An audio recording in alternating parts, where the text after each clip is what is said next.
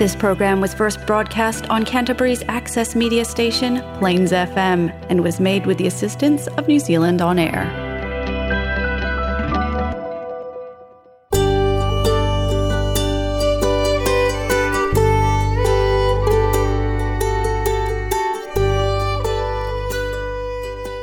Hello, and welcome to My Tale to Tell, bringing you life stories from the varied and diverse people who live in Canterbury, New Zealand.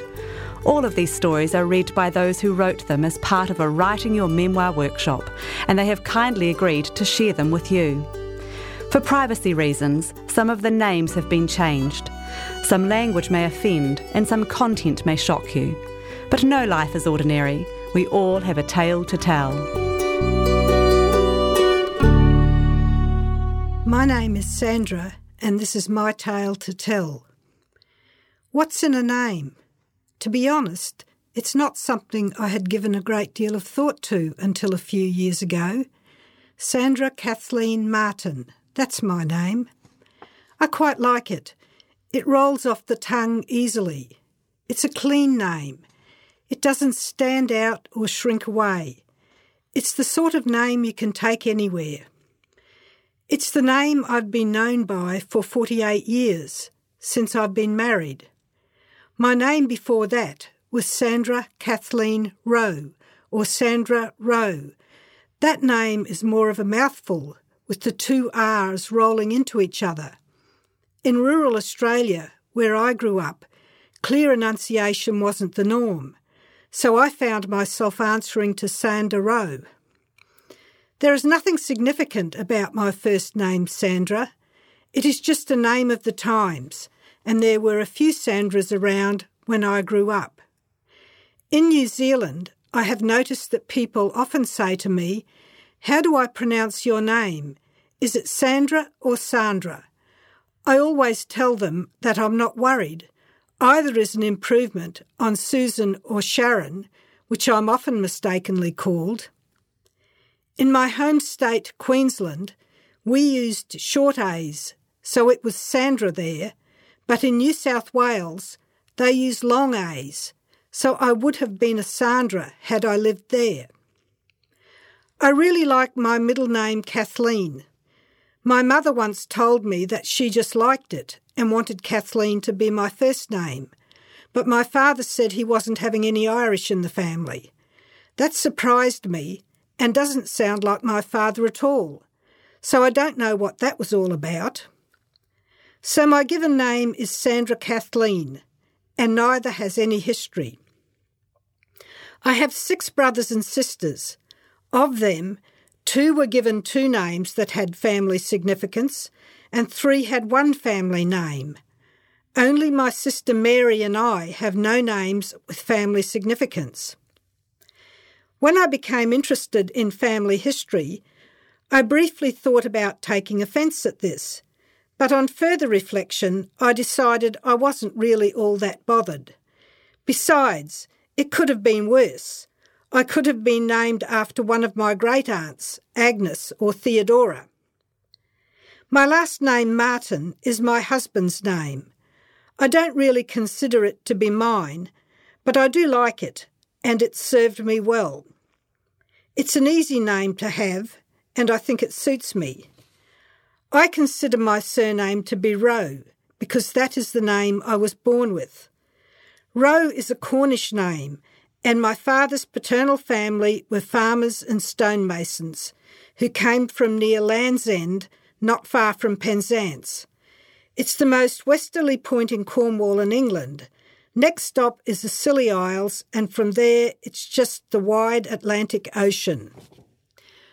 When I was growing up, I was very aware that I was of Cornish descent, and I went down to Penzance and Land's End in Cornwall on my first visit to the United Kingdom in 1980. I was so excited knowing I was returning to the home of my forebears. But as I've grown older and delved more into my family background, I realised that I am only one eighth Cornish. Why then was there such a strong identification with Cornwall in my father's family? Because of the name. When I inherited the name Rowe from my father, I also inherited a Cornish identity. But my father is only one quarter Cornish. His own father's maternal family were shearers from Hertfordshire, just outside London. If I had been given their name, Woodward, would I have felt a pull from there? I didn't even know where they came from until I did my own research. And then there is his mother's family, Danish farmers and servants. His mother's name was Mortensen, and her mother's name was Thompson. If I had been a Mortensen or a Thompson, would Denmark have seemed less remote to me and separated by language only and not by geography too? What about my mother's family? They were even more invisible. My grandmother's family name was Sproston, a strong, upstanding name with deep roots in Staffordshire in the English Midlands. But her mother's surname was Lloyd, reflecting her own Welsh heritage. And my grandfather? He was a Falger, his family having come from Suffolk before moving to Perthshire in Scotland in service to the very wealthy Earl of Shrewsbury. There he met his mother, a Forsyth from Moray, way up in the northeast of Scotland. That makes me one eighth Scottish, so I'm as much Scottish as Cornish, and twice as Danish as both. What's in a name indeed? Quite a lot, it seems.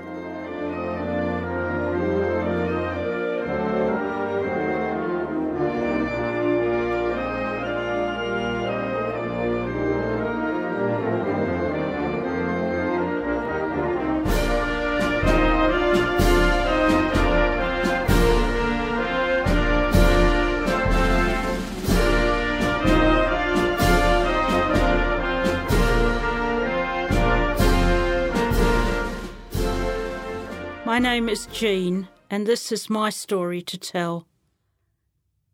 My last car. Time for a new one, I think, my husband said.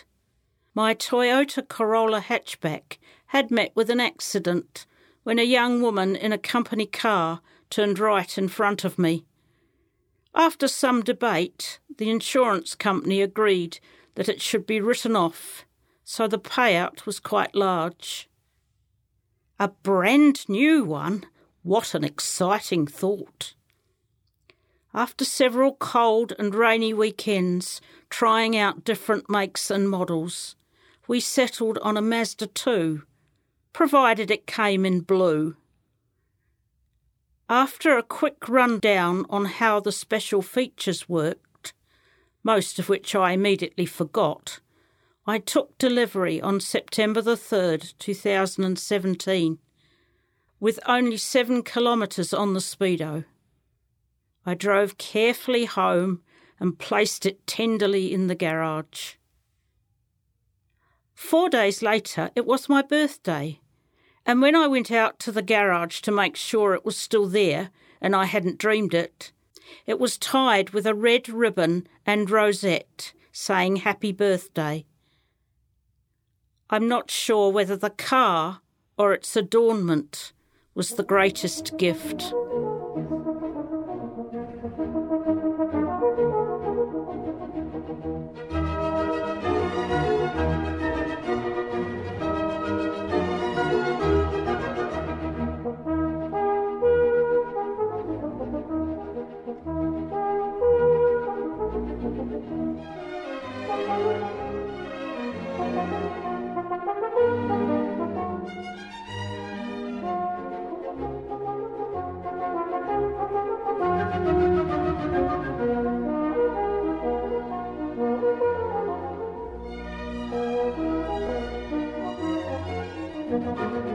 Thank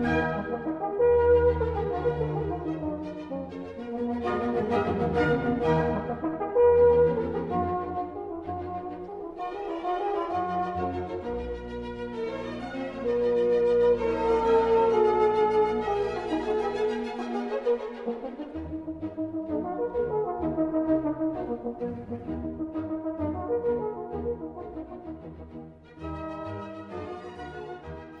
Name is Sandra, and this is my tale to tell. The Ballad of Grandpa's Rice Pudding. Hello? Is that Gordon Ramsay? It's Sandra here, mate. I've got a big favour to ask. My grandpa, he cooked the most lovely rice pudding, but I can't seem to manage the task. I know there was rice and some milk and some butter, eggs, sugar, vanilla, salt too, a sprinkle of nutmeg, and then he would utter, It's into the oven for you. So, what do you think, Gordon? What would be nice? What do you advise me to do? Add cardamom, cloves, and a cinnamon stick. Mascarpone, arborio too. I don't think so, mate. Too fancy by far. It's my papa we're talking about here. A heart full of gold and really quite old. We're thinking, mate, yesteryear. What? Jamie? OK, I'll do that. Cheers, mate. Hello? Is that Jamie Oliver?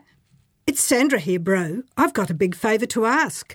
My grandpa, he cooked the most lovely rice pudding, but I can't seem to manage the task.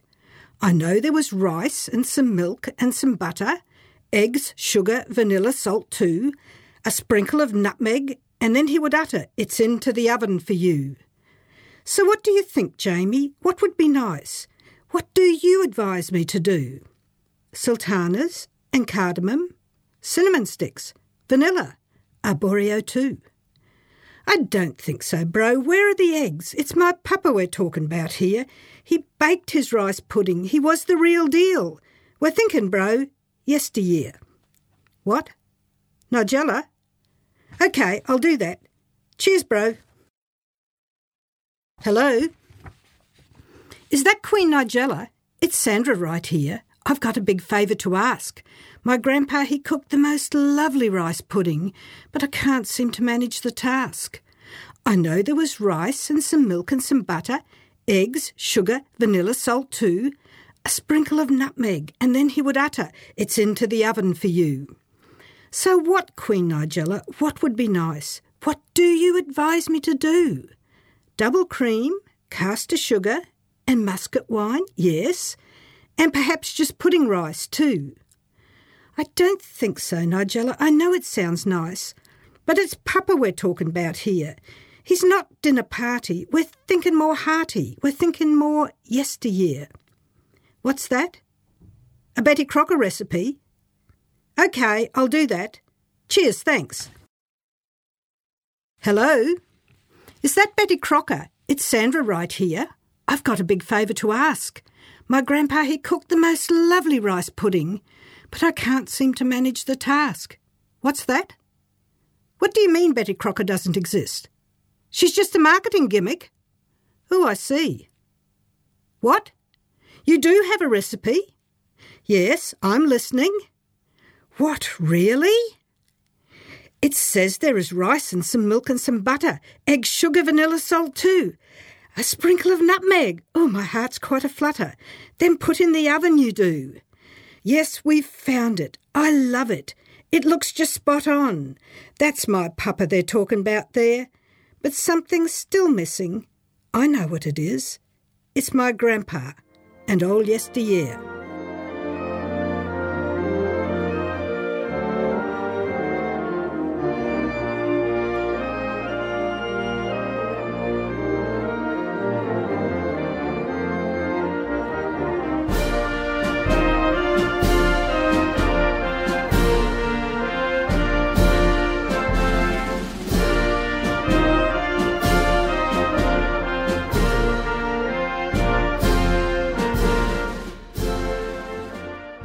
My name is Jean, and this is my tale to tell. Keto Challenge. For many years, I've cooked and baked and kept my hungry family fed. Roasted, fried, baked meat, poultry, fish, orange pumpkin, and kumara red. Cauliflower, not so often, cabbage, broccoli, and other greens. Pasta, eggs fat free cheese and marge, but no lentils or butter beans. Lots of fruits, fresh and preserved apricots, peaches, apples, oranges, pears, provided dessert and tasty snacks, with ice cream, yogurt to ease their cares. cereal, toast, peanut butter and honey, jam and marmalade, homemade, of course, muesli bars, chips, and other goodies, nearly enough to feed a horse. Then the cakes and biscuits, too, filled to the brim with fruit and spice, nuts and cherries, chocolate and ginger, sugar, flour, and all things nice. Shared with others, given in friendship, fundraising for scouts, church, and guides, picnics, lunches, and guests entertained, welcoming all from far and wide. Then our son, grown up and married, said, Mum, you've got it all wrong. Carbs are bad and sugars are poison. I don't know how you've lived this long. No more spuds, kumara or pumpkin. Carrots, tomatoes are off the list. Pasta, fruit, flour, and chocolate. None of these things will be missed. Because they follow the keto diet to keep Sky's diabetes in control, I must change the habits of ages, learn to cook with goodness whole. Using almond flour, eggs, butter, creamy cheese, and cream not milk, avocado, kale, beans, and olives, seaweed sheets as soft as silk. No more cakes and fancy puddings no more fruit and chocolate chips. No more custard, rice, or ice cream. Potatoes must no longer pass my lips. Well, we'll see what I can manage when they come to visit me. Other times I'll cook my favourites and serve chocolate cake for tea.